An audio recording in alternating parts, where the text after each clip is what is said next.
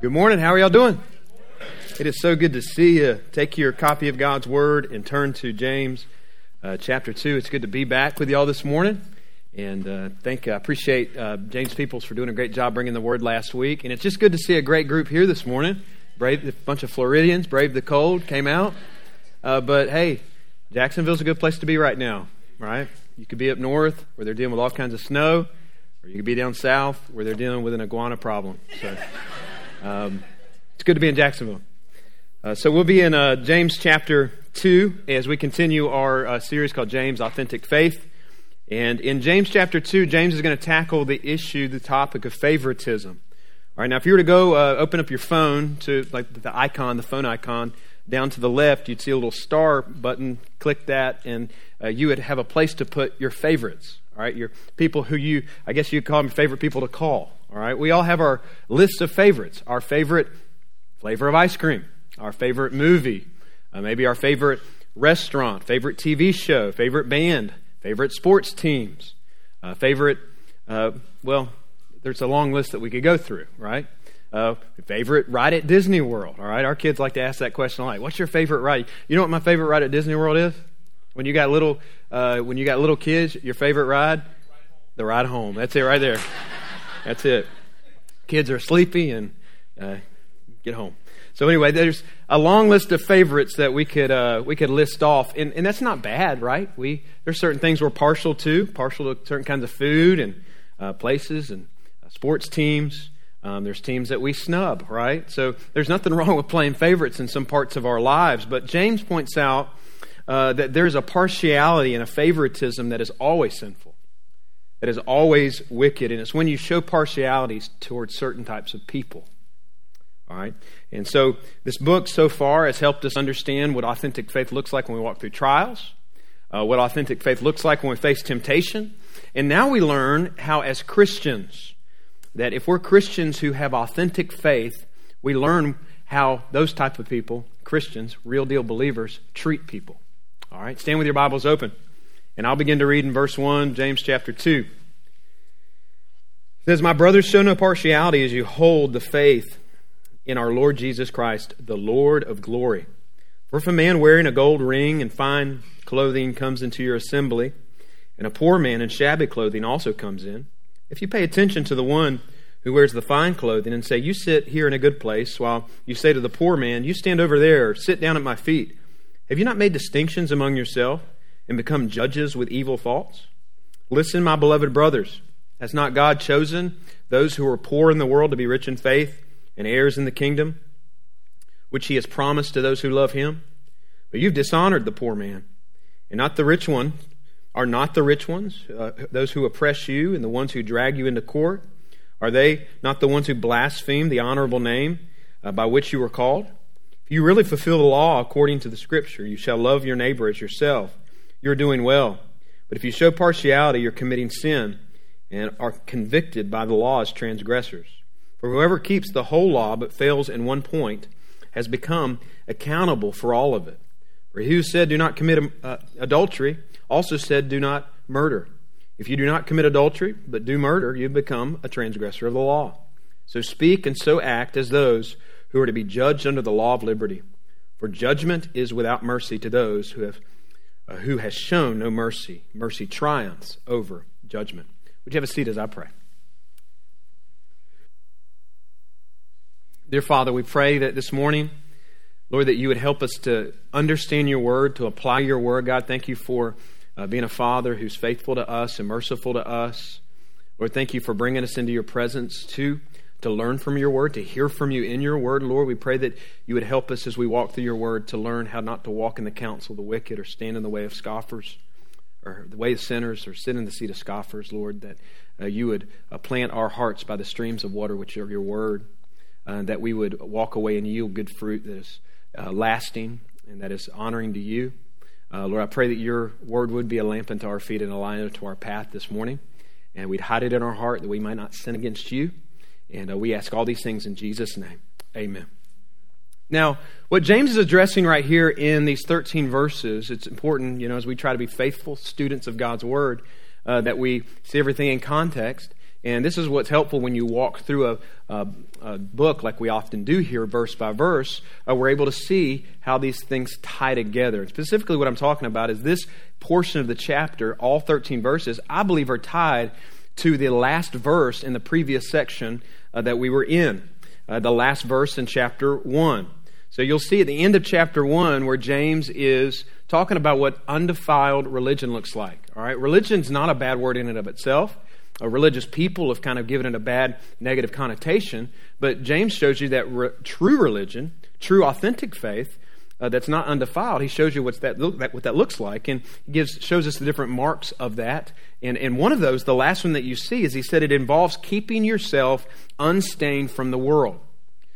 We're, as authentic, real deal believers, we are to be living lives that are unstained from the ways and the, of this world, the way this world operates, the values of this world. And instead, we're to align ourselves with the values of the Bible, the values of the kingdom of God. So I think that this entire section, that last line of chapter 1, that this entire section, all 13 verses, are, is James expounding on how, in one particular way, we need to make sure we're not being stained by the way that this world operates, and it has to do with partiality. Now, there are two big takeaways uh, that I want us to walk away with uh, here this morning, from here this morning, as we understand what it means to be an authentic disciple who's demonstrating authentic faith in this area. And the number one is this, all right? First big point is we need to understand that in the kingdom of God, as disciples, that treating others with partiality is forbidden. It's always outlawed. It's forbidden. He gets right to that point in the first verse. He says, Don't do it, basically. That first verse, let's read it together again. My brothers, show no partiality as you hold to the faith in our Lord Jesus Christ, the Lord of glory. James is saying, Don't do it. All right? Don't play favorites. This is to be a no playing favorite zone. All right? In the kingdom of God, right here in our own church. Don't be partial to people. Don't be a snob. Don't huddle together with other people uh, and, you know, create cliques. There's the command, right? Don't do it. Don't play favorites. Don't show partiality. Y'all ready to go home? Are we good? All right? Of course not, right? I wish it was that easy. All right? If it was that easy, James would just go from this verse right here to verse 14. And instead, he's going to need to take us through several other verses to make sure we get this point. All right, we got to allow the word to work in our life. We've got to take time to walk through these verses. All right? And as we do, I want you to remember something. All right? As you walk through, James is a bossy little book. It's probably the bossiest book in all of the Bible. All right, you got 108 verses. You got over 60 imperatives, or he's just command after command after command, real life, practical stuff. And it, it, he hits you with heavy, hard hitting truth. All right? And, but I want you to remember something that when you are confronted with a hard word of truth, as we will be again this morning, you need to know that that's called conviction, the feeling that you feel if you're a believer.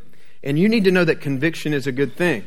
All right? And you need to be able to recognize, and us Baptists need to get this, all right? Because we, we like somebody stomp on our toes a little bit sometimes. You know what I mean?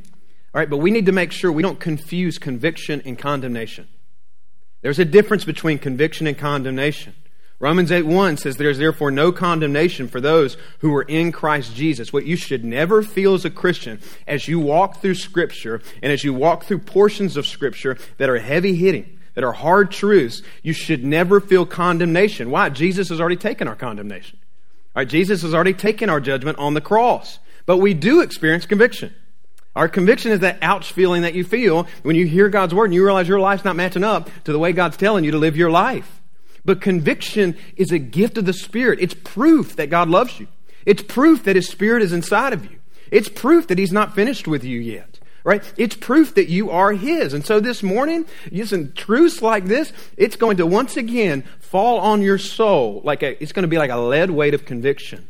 But it should fall without a single ounce of condemnation understanding that He loves you enough to give you hard truth to help you change, to help transform you more into the image of Jesus Christ because you are His. And so, how does God want us to change this week? There it is, brothers, and you could add sisters.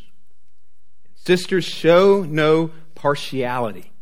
In some of your translations, you might see the word favoritism.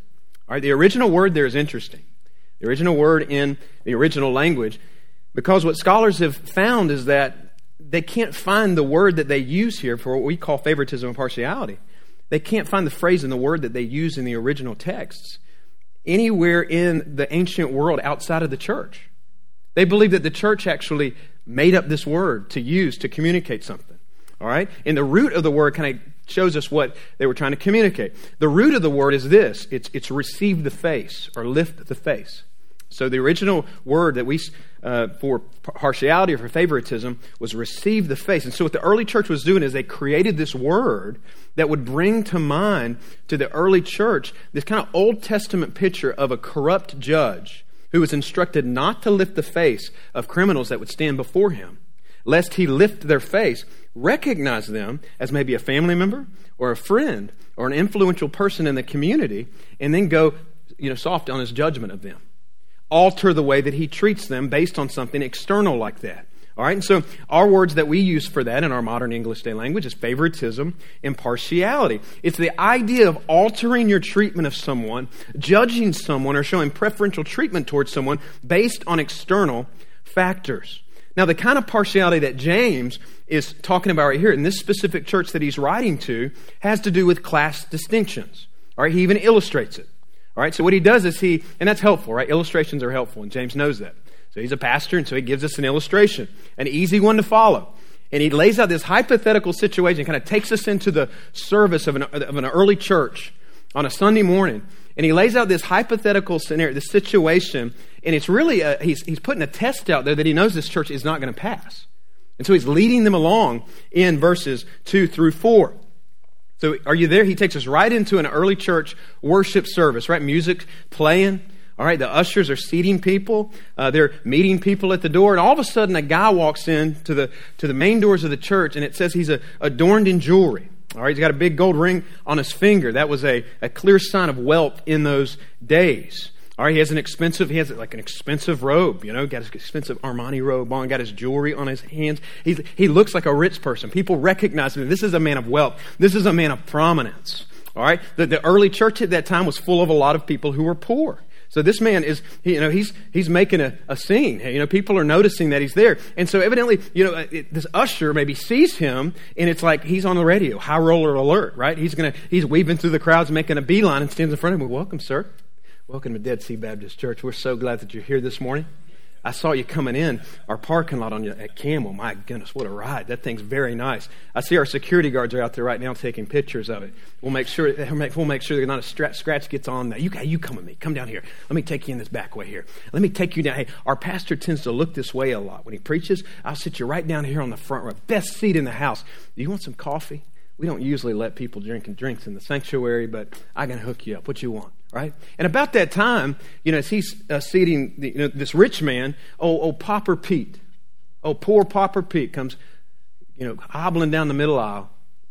And that usher looks up and goes, Not today. Of all days for Pauper Pete to come to church. We got this prominent gentleman. Oh, he's coming my way. I knew it was him. You can smell Pauper Pete before you see him.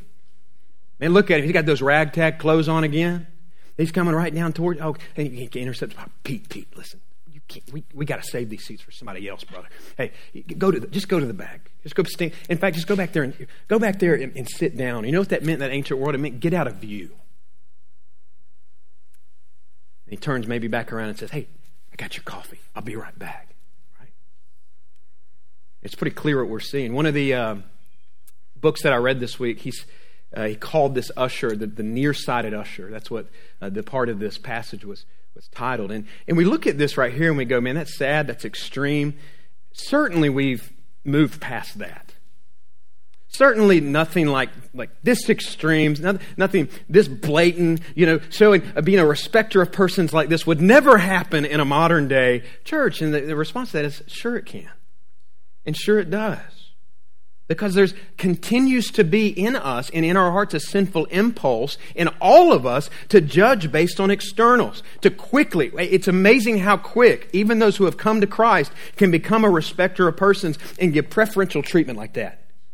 We, we don't think that way, but it, it happens quicker than we uh, want to admit. It's like the, the church office that got a call one day, and it was a guy in the community, big voice, and the secretary said, hello, this is so-and-so Baptist Church. And the guy said, hey, I want to talk to the uh, head hog at the trough down there at that church. She said, excuse me? I said, I want to talk to the head hog at the trough down there at that church. And she said, Well, sir, if you're talking about our pastor, you are not going to speak that way about him. Shame on you. And this conversation is about to end. And he said, Well, let me tell you something. I, I live in our community. I'm a businessman and I got a $200,000 check I'm wanting to give to y'all's building fund down there, but I ain't going to give it to you until I talk to the head hog at the trough. And she said, Quickly, well, uh, let me get that big oinker on the phone for you real quick. Please hold. Our tendency to show partiality maybe is with us and near us more than we're willing to admit. And what James is showing us very clearly, very directly, is that it's a form of worldliness that may, hey, happen out there where they're going to honor the rich and the powerful and the strong, and they're going to reject, reject the rejects and push down the poor. But he's saying it can never, ever happen in here. Now, James is going to focus mostly right here on class distinctions, right? But we can show partiality in a number of ways. I got this list from a commentator this week, and it's helpful because all of these ways that we tend in our hearts sometimes to show distinctions or partiality, rather, and favoritism, they all start with A. One way is this A, appearance, all right? Appearance. We know that's true. The world elevates and accepts the attractive and the pretty and the popular. Is that not the way Hollywood runs? Is that not the, what high school runs on, right? Pretty and popular, get invited to the parties, get invited to the prom. You know, if you're not in that group, you're playing games with your brother or sister at home on Friday night, playing Monopoly or Connect Four. That's just the way the world turns. We live in a world that discriminates and categorizes and makes judgments and gives different treatments based on how you look. Uh, one way that this can happen is treating people differently because of the color of their skin ethnicity. Listen, racism was alive and well when uh, Jesus walked the earth, and it's alive and well today. And it may manifest itself in subtle ways at times or extreme ways at times, but in no way does it ever belong in the family of God. In no way does it ever belong in the hearts of God's people, and we have to always be aware that it can be there, and for many of us, it may be there but it's forbidden. So, appearance. Second one is this age. You know, whether it's automatic judgments people make about older people because they're older, or judgments that people can make about younger people simply because they're younger. Timothy dealt with that. Remember 1 Timothy chapter 4 verse 12. What does Paul tell him? Don't let anybody look down on you because of your age. So people in his church, Timothy, they were uh, thinking Timothy was inept, not able to lead in a certain way because he was young and lacked experience. Uh, the third way is this achievement. Achievement. So we, we know this. We live in a world that, that the highly educated, that the successful, that the powerful, that the popular get elevated, right? That's just the way that the world turns out there. That's not the way the kingdom of God turns. That doesn't mean that those things aren't important. It doesn't mean it's important to, to strive to be successful and to finish schooling and to get degrees and to seek to be successful and to uh, you know, earn achievement through uh, your work and at your workplace and in your career. Those things are important things. They're just not ultimate things in the kingdom of God. In other words, in the kingdom of God, the guy with the PhD and the guy with the GED can make equally significant contributions and impacts, eternally speaking, in the kingdom of God for Jesus Christ. Fourth one is affluence. All right, this is what's happening in the church that James is writing to. All right, discrimination is being made based upon wealth. And again, here's James's point.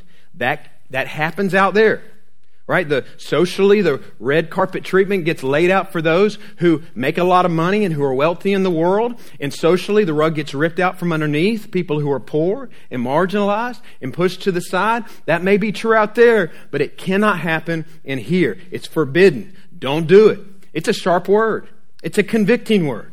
And it's meant to cut. It's meant to convict us. But remember, as I said a few moments ago, a hard word of truth cuts us to heal us. A hard word of truth cuts us to heal us. The Holy Spirit is, is taking a knife and putting it in us through this word of truth.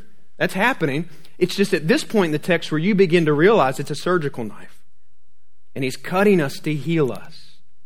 He's going to begin with precision now in these next several verses to help us not be people who show partiality. It's possible. In Christ, it's possible. The gospel makes it possible to treat people without partiality, without favoritism. And so that's the second point this morning. It's loving others without partiality is possible. So not only is it forbidden, it's possible. And throughout this text, we see uh, I, I found this this week as I kind of mined the text three main ways that we can battle against the sin of partiality. Fighting against it, growing uh, to be, be free from it is possible. And here are three key ways that, that we got to battle against it. So, three subpoints under that main point. All right, so we'll move a little bit around in the text to find these this morning. But the first one, big one, is this you got to own partiality as a sin. If you're going to grow in this area, and you're going to show less favoritism, and you're going to treat people with no partiality, you've got to own it as a sin. Uh, he kind of pointed that out already there in verse 4 in a way when he says, you know, that if you make distinctions among yourselves, he said you're judges with evil thoughts, right? So what James is saying is that showing partiality and favoritism isn't just a little out of bounds. He's saying it's evil. He's saying it's pure evil. And so uh, what he does in verses uh, 8 through 11 is he kind of unpacks that and of digs down and helps us understand something about the sin of partiality. In verse 8, what does he say? If you really fulfill the royal law according to Scripture, you shall love your neighbor as yourself, you're doing well. That's called the royal law. It's a royal law because it's given by King Jesus and because it's given as a big law by which if you follow, everything else seems to fall into place. Remember, Jesus is there in Matthew chapter 22? He's confronted by some Pharisees who are trying to kind of trap him, asking him what the, the, the most important commandment is. They want to kind of have a gotcha moment with Jesus, and Jesus turns it back on them. So he takes 613 commandments and he reduces them down to two.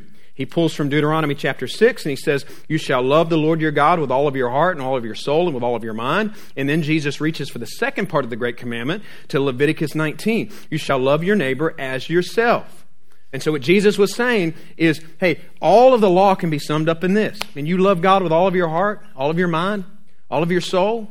You love your, and if you do that, you're going to love your neighbor as yourself. And if you can get that right, it's amazing how many other things fall into place in your discipleship. But what James is saying is if you seek to obey in this area of not showing partiality, if you seek to obey the second part of the great command, to love your neighbor as yourself, which means if you're going to love your neighbor as yourself, you don't want people to show partiality towards you. You don't want somebody to give uh, you know, preferential treatment to somebody else and, and to leave you to the side and not to treat you equally. He's saying if you, if you follow that second part of the royal law, then this, all the, you're going to be fine. That's what he means right there. But he says the problem is, is you're not doing that. James is saying to this church, he's saying, hey, I love you too much not to show you how big of a deal this is and to show you that you're, you're, you're royally failing in this area. You know, verse 9 says, you would be doing well, but if. Most Bible scholars would tell you that the original, in the original language, that a better English word in our modern day use of, of, of English right now uh, would be the word that how we use since. All right, so instead of if, it's a good note to write there uh, next to that uh, word uh, if in verse 9. It's good to write the word since. And what James is saying is if you love your neighbor as yourself, you would be fine. But since you're showing favoritism, you're living in sin. All right, now, so it, it, took me a while to get here this week as I was studying this, but I think that James is really aiming at two people right here. And he does this throughout the book. It's a book that primarily is written to the church, but he also is aware that there's people in the church close to the things of God, close to the things of Christ, who have never come to Christ. And often, what can create a big barrier between people in a genuine relationship with Jesus is religion people depending on their religious activity. All right, so I believe that this section where he digs down and helps us understand something about sin here is he's confronting people who are lost in their religion. And people today can continue to be lost in their religion, thinking that your good works is somehow going to get you into a right relationship with God. And that's the way people were thinking back then. They were scoring, giving themselves high spiritual scores because they were, they were comparing themselves to other people in their community and even in their church who were falling into sin and it was manifesting itself in those big sin ways, quote unquote. All right? Hey, we're not murdering anybody. We're not committing adultery. They prided themselves on, on the exterior, on keeping a, a checklist of all kinds of religious duties in place and they were showing favoritism, but certainly at times were maybe justifying it. And maybe if they would admit that it was kind of wrong, it's really not that big a deal. And what James is doing is he's coming along and showing them even that, that, that favoritism, that, that, that's what's, that's what's uh, the sin that's manifesting itself in your life right now. I'm telling you it's a sin, and it's no little sin. That sin right there of favoritism makes you as guilty, the one that you're trying to brush off not as a big deal. It reveals that your heart is just as dead and rotten and rebellious and in need of rescuing as a murderer, as an adulterer. So he's establishing the same case that Paul establishes in the first three chapters of Romans, heavily in those three chapters and then throughout the rest of his epistles. That there's a universal reality about every human heart that walks the earth. Every human heart that's in this room, every human heart that's in our community right now, every human heart that's in our world. And it's this everybody, every human heart uh, is, the reality is, inside of that heart is you're sinner. Uh, Paul says it this way there's no one righteous, no, not one. And that's where James is taking this. Look at verses 9 through 11. He says, But if you show partiality, you're committing sin and are convicted by the law as transgressors. For whoever keeps the whole law but fails in one point uh, has become accountable for all of it. For he who said, Do not commit adultery, and also do not murder, if you do not commit adultery but do murder, uh, you have become a transgressor of the law. So James is presenting a really important principle when it comes to the law, and it's called the principle of quantity, all right? The principle of quantity. So a number of things, you know, the, the word quantity means. In other words, you don't, he's saying this, you don't have to break every part of the law to be labeled as a lawbreaker. Right? Just one makes you a sinner. Now, we know we commit more than one. In fact, to fill you in, we break all of them. You say, Well, I've never murdered anybody. I've never committed adultery. Well, Jesus comes along and he, he helps us see something that God looks and he judges us based on the intention of our hearts. And says, if you've ever had hate in your heart, you're a murderer. If you've ever committed adultery with somebody in your mind, you're an adulterer right? So you, you, you, go through all the commandments, we've broken all of them, but for sake of argument, it's as if James, because these religious people like to just get focused in on one little thing. And what James is saying is let's just pretend you have just broken one. Let's pretend like this sin of partiality is the only sin that you've committed. It's not true, but let's just, for sake of argument, you need to know that just breaking one makes you guilty of breaking it all. It's a unified law because it's given by one lawgiver. Right? You break one, you've broken all of them. So uh, I was reminded of a story. Uh, I was like 11 or 12. I was at our Little League park, and I, it was at, at, night, and so I think my brother had a game. But me and some friends went over to a field that was vacant, that was empty, and it was the t-ball field, and we went there intentionally so that we could hit the ball easier over the fence. And we began to play uh, home run derby. And uh, I was up to bat, and um, don't get too impressed. It was a t-ball field, but man, I crushed the ball. I mean, into the night sky. And I was like, you know, looking at it, kind of a slow walk to first base, and then all of a sudden went, oh no, as I kind of looked at the trajectory of the ball and realized that it was headed for a pack of cars out in the parking lot. And that ball came right down on the windshield of this pickup truck, boom. I mean, a baseball sized crater right into the right side of that windshield. And so we all went, ooh, you know, and then what made us go, ooh, even, you know, worse was that we heard a man's voice say, hey! And we looked and it was the guy who owned that truck. And he comes marching our way. We, I just kind of freeze. And he walks up, and that guy was so mad. He was like, I can't believe you kids did this. You know, I don't even have insurance. But at that time, I didn't understand insurance. I should have been like, you should have insurance on it. You know, but he's like, I don't have insurance on it. Who are you going to pay for this? And then he gets close and he's like, Are you a Revis boy? I was like, Who's who's that? Revis. Revis, Revis. Don't know no Revis. Uh, but he was a guy from my church, you know. It's like, oh no, this is getting worse. You know, he ended up being pretty cool guy. He didn't tell my dad, all right, uh, you know, and uh, so I told my dad later on in life, you know, but that night I, I didn't get as much trouble as I thought I would. But let's just roll through that scenario. What if in that moment he's mad and he's like, man, that's that's going to cost me money, man. Somebody's going to pay for that. What if in that moment I say, hey, brother, calm down. I got it under control right? Yeah, just simmer down now, sir. And I reach in my back pocket and bring a $10 bill and say, that should cover it. No, it won't. That's going to cost me hundreds of dollars. Dude, it's just a little piece of glass. Certainly, it can't be more than $10. No, see, breaking just one small portion of that window makes you guilty of being a window breaker. You see what, you see what James is doing? He's, he's lumping, and this is radical, and this is something that in our culture and in our world and in our own pride and how we worship our own selves and our own strength and our own power and think we have the ability to pull ourselves up by the bootstraps and to make ourselves into a better person that one day will be acceptable in the sight of a holy God. He's saying, no, no. You all have the same disease. And he's lumping people who maybe have just been guilty of the manifestation of the sin of favoritism in their life. And he's lumping them together with people who have physically committed adultery and murdered someone. Obviously, the, the, the consequences for those sins are different. But what he's saying is, is, is something that you see throughout the whole of Scripture. And as you study the doctrine of sin, that all parties, no matter what you've done, whether it's the six year old who's guilty of just maybe disobeying mom and stealing some bubble gum, to the 37 year old who is in jail and in prison for the rest of their life for murder, or the 67 year old who's been in church all of their life but has leaned on their religion to save them and considers little things like favoritism and partiality that they know exist in their heart, little things that certainly God will brush under the rug one day. He's saying he's lumping them all together. And he's saying all of you have a guilty verdict, sinner, lawbreaker, enemy of God stamped on your soul. And you need to be rescued. And you can't get that sin stain off of your heart with your best tries. There's no amount of Bible reading. There's no amount of church attending. There's no amount of praying. There's no amount of moral living. You could spend the rest of your life trying to scrub it off of your life. And you cannot do it. The works of your hands are not enough. The do better approach doesn't work. The message at the heart of Christianity is that we become right with God. We have the sin stain washed off of our heart. We experience forgiveness of sins, not because of our performance, but because of Jesus's. We were talking last night, my family, and we were talking about this, and I said something on purpose to just kind of make, especially my kids, kind of look at me like, huh? I said, Y'all know we are saved by works. They looked at me like you're looking at me. We have a works based salvation that we hold to. We're saved by works, it's just not our works.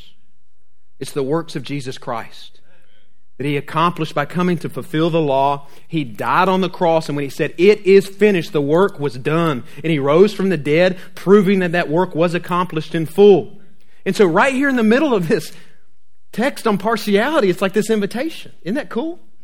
He's inviting people who are dead in their sin, their sin of religion, to come to Jesus, but it's also a reminder, if you do know Jesus Christ, to remember something about the sin of partiality. The sin of partiality was enough for you to be deserving of the judgment of God to come down on you, and that's helpful to remember that moving forward as a Christ follower, to always remember it's a big deal. To always remember that showing favoritism is no small sin. There's no such thing. Jesus came and died on the cross to set you free from that. It's a serious sin. Just think about it. When you show partiality, you're literally breaking the royal law that Jesus says sums up the whole of God's will for the way you're supposed to treat people. Love your neighbor as yourself. It's a big deal. So we've got to own it as a serious sin. Second thing is this you got to keep your eyes fixed on the Lord of glory. So we get a new identity, we get a new heart when we're saved and we own our sin, but we have a new king. Look at verse 1. Notice the title that James calls Jesus, our Lord Jesus Christ, the Lord of glory. So, kind of, we're back at this scenario James has given about showing partiality to a rich person and a powerful person. And the question is, is that bent is in all of us, in our flesh. So, how do we stop that from happening? This is key. You don't, you, you keep remembering, you don't stop reminding your own heart that Jesus is the Lord of glory. You stay captivated by Jesus. You get obsessed with the gospel. If you, hey, if you get obsessed with the Lord of glory, you know what? You'll, you'll be way less impressed with people. You'll be way less likely to fawn over certain kind of people. When my eyes are fixed on Jesus, who's the Lord of glory, bowing down to human greatness doesn't even make sense. If I believe that that's true. Heard an illustration this week that was pretty helpful. Imagine, um, don't say anything out loud because I imagine there would be a lot of different answers to this. But imagine in your mind, when I say celebrity, person you would love to meet, or that you just, when I think of, think of a big, well known person in the world, who comes into your mind? Think about, see that person. And then imagine this morning, as we were singing, that that person came into the room and sat right down next to you. Right? Right now, would you be a little distracted? Don't look at me. Of course you would. You'd already taken 15 pictures with your cell phone, like discreetly, you know, like sending to your friends, you know, Instagram and telling people you won't believe who I sat next to at church today or who sat next to me.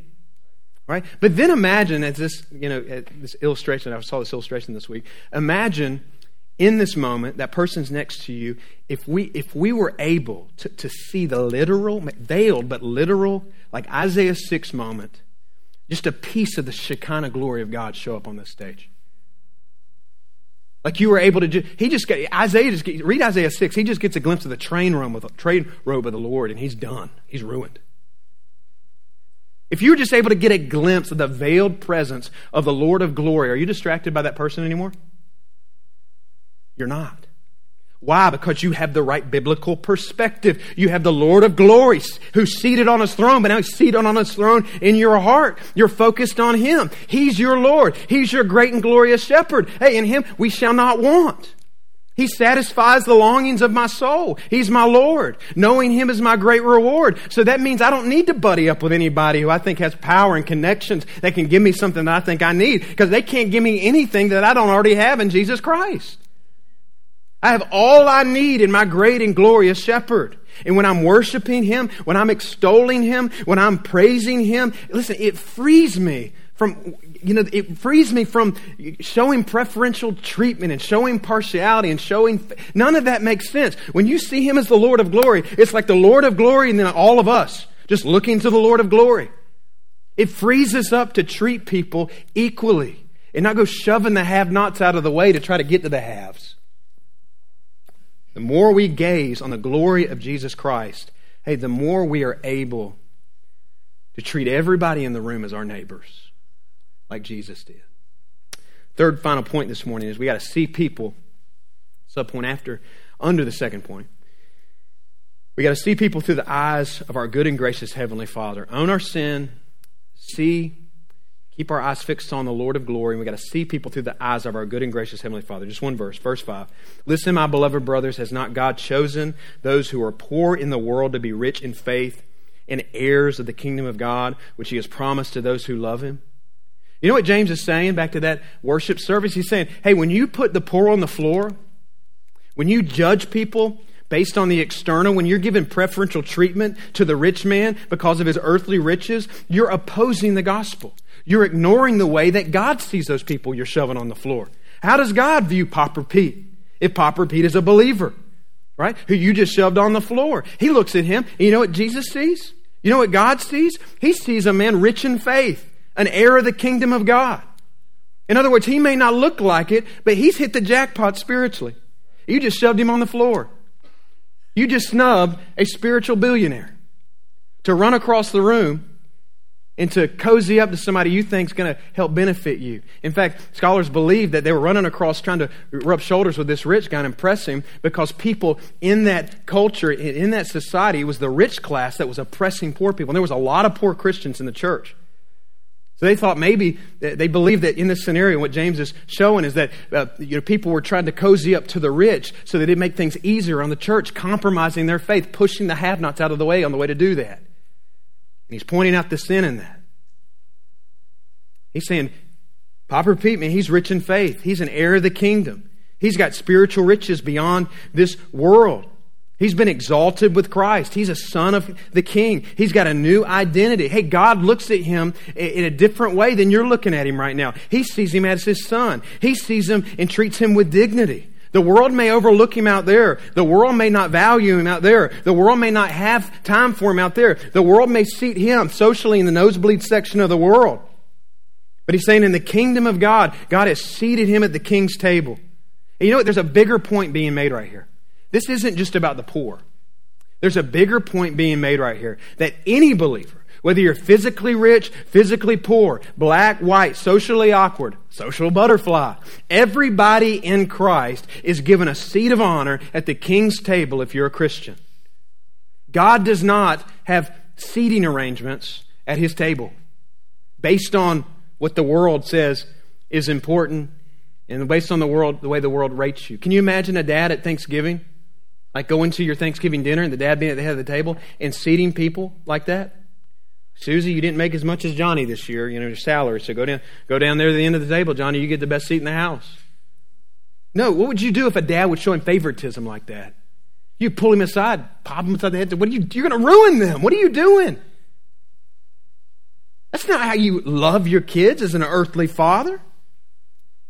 Listen, in the, at, the, at the king's table, everybody who's come to Christ, no matter how this world has viewed you, there's a certain specific way that God's viewed you. You have value and dignity. He gives you a place at His table. In the way that God sees people right now, if you're a soul that's been saved, seated at His table in heaven, that's the way things are viewed. That's the way things are going to be for eternity. If that's true there, it should be the same way that we're treating people here. In His church, we ought to love people without partiality. If it won't be that way in heaven, it shouldn't be that way here. Hey, the poor and the marginalized and the oppressed and the left out, None of them are going to be sitting on the floor in heaven.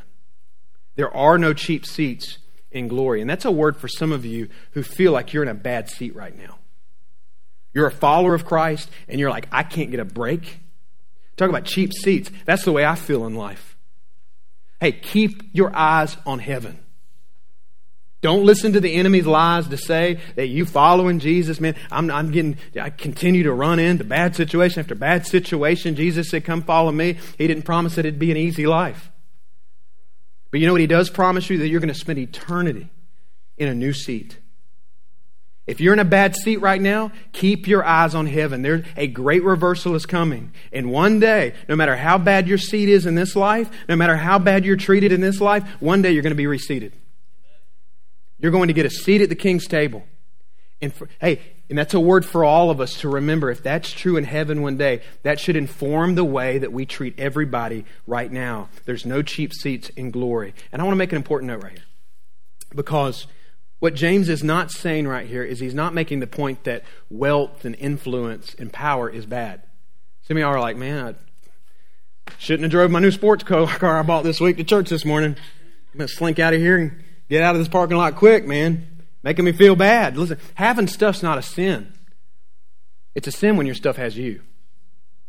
Possessing things is not a sin. It's a sin when your stuff possesses you, when you be, make it an idol. Money's not evil. It's the love of money that's evil. Hey, we welcome rich believers to Schindler Drive Baptist Church. We're glad you're here. Please help us fund the mission that God's called us to. But what all this means right here is it means you're not going to get preferential treatment because of the stuff you have.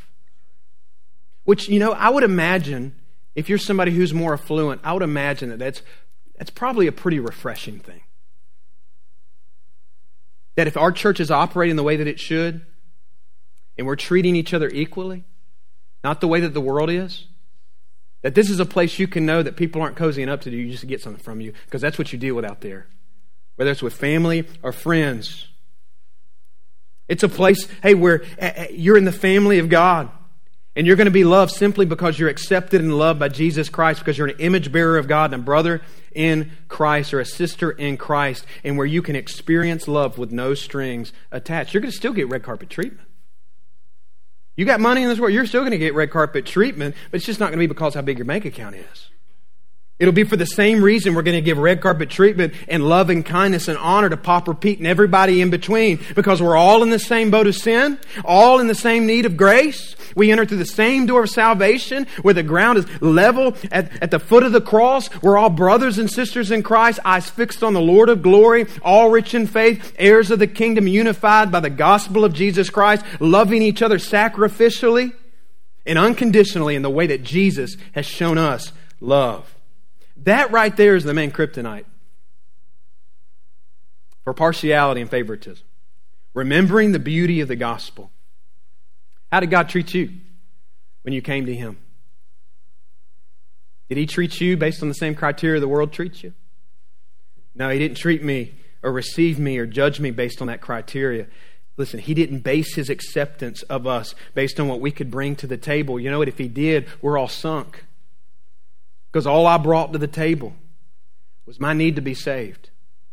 All I brought to the save, table was my stench of sin, my filthy rags of, of my righteousness, and my need, desperate need to be saved. And He looked at me in my brokenness, in my complete spiritual poverty and powerlessness to do anything about it, deserving judgment, and He gave me mercy. If you are a believer, if you are a follower of Christ, you have gotten something you do not deserve. You brought nothing to Him. but your sin, and He took your sin and shame, and He gave you His righteousness. He gave you a new identity. He gave you a new family to belong to. He gave you unconditional love. He gave you His grace and His mercy that'll never run out. And proof that you're a recipient of mercy is that now you're a dispenser of it. That's what verse 13 is talking about. A proof of authentic faith, a proof that you've received mercy is that now you're a dispenser of it. Proof that you've received His love is that now you show it to people, no matter personality differences, no matter skin color, no matter uh, affluence or social status, no matter someone's hygiene. We embrace everybody. We love everybody the same. I was listening to a Sinclair Ferguson sermon this week, and uh, he's a Scottish pastor, and uh, I just feel smarter when I listen to a Scottish guy preach. Um, just sounds smarter. And he gave an illustration um, about a lady that he knew back in Scotland who won. She won Scotswoman of the Year, he said for running a big charity, a big faith based charity, and they would help homeless folks and get people off the street. And somebody who Scotland didn't know a whole lot about was her husband, and yet she would, in interviews, say that you know, she had more respect for him than anybody else.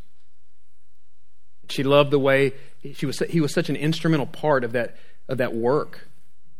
He'd be in the trenches of that kind of ministry and just would love on homeless people and show, he would show love to the untouchables in that community. And she was asked one day, how does he, and I can't remember his name, but he said his name, how does he embrace and hug and get close to those people that just stink, messy people? And she said, My husband told me that he's able to stand there and embrace those people because there was a day when Jesus stood next to him when he stood there in his filth, in the stench of his sin, and Jesus, in all of his righteousness, put his arms around him. That's what I believe. That's why that way James is ending this. If you've received his mercy, you're, if you're a recipient of it, you're going to be a dispenser of it. You're going to love people in a different way than this world loves them. It doesn't matter what they can offer you.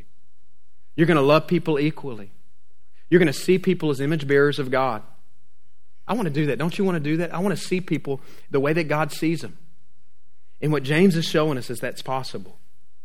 And I guess my big charge and challenge to us this morning, Schindler Drive Baptist Church, is may God put to death the nearsighted usher in all of us. May God put to death the nearsighted usher in all of us. If that happens, I'm telling you, the results are explosively glorious. You want to talk about a, a city on a hill? is a church that continues to try to move in a direction of literally bringing the reality of heaven to earth with the way we treat each other and the way we treat other people. Not treating people on external factors like the world does social status, race, income but embracing people as image bearers of God, who God loves, and if they're believers, who stand on the same level ground at the foot of the cross. May God put to death the nearsighted usher in all of us. I know I'm going long, but I don't care. I'm just going to tell this last story. It's a story about, um, about Gandhi. I read this this week, remembering that if we do this right, the results can be explosively glorious. If we don't do it, it can be explosively detrimental. But it was a story that some of you may have heard about Gandhi in, before the uh, independent uh, movement in India. Gandhi was a young lawyer practicing in South Africa. Some of you may have learned that in school. And he was studying as his heart was breaking for his people in the caste system that was just tearing his country apart. He was, he was practicing as a lawyer in South Africa and he was studying different world religions. And he began to study the Bible. And he began to, what, what we would know, we'd say it this way, he began to sense this whole like level ground at the foot of the cross. In other words, he began to see Jesus as a potential solution to the caste system problem. And so he's studying the Bible, he's considering becoming a Christian. And as the story goes, he goes and finds a local church there in the town that he was living in in South Africa, a Protestant church, a Christian church. And he walks up and he's planning to go into worship, but he never got in the church. He was met at the door by an usher who saw him coming in from a distance away, and he says, No, only Europeans here. He says, You go worship with your own people. There's a church across town that you can worship with your own people. He called him a carif, he called him an infidel. Threatened to throw him down a set of stairs. As the story goes, Gandhi turned away and never came back.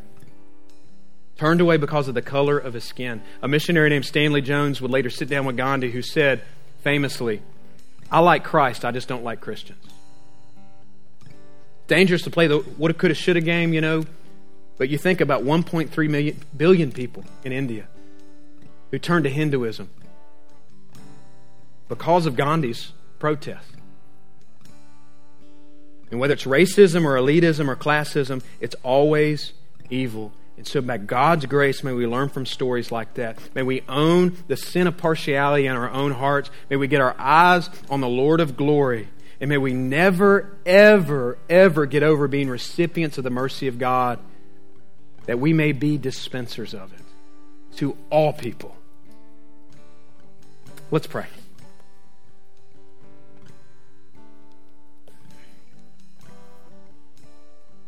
If you're here this morning and you need to know Christ as your Lord and Savior, I will be down front. I'll be ready to receive you. Would love to talk to you about what that means.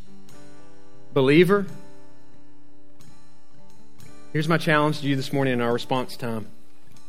Would you allow the Holy Spirit to work in your heart? To do a difficult work, but a healing work? To show you where you've sinned in this area? To repent of it? And to simply pray this God, Put to death the nearsighted usher in me. Put to death the nearsighted usher in me.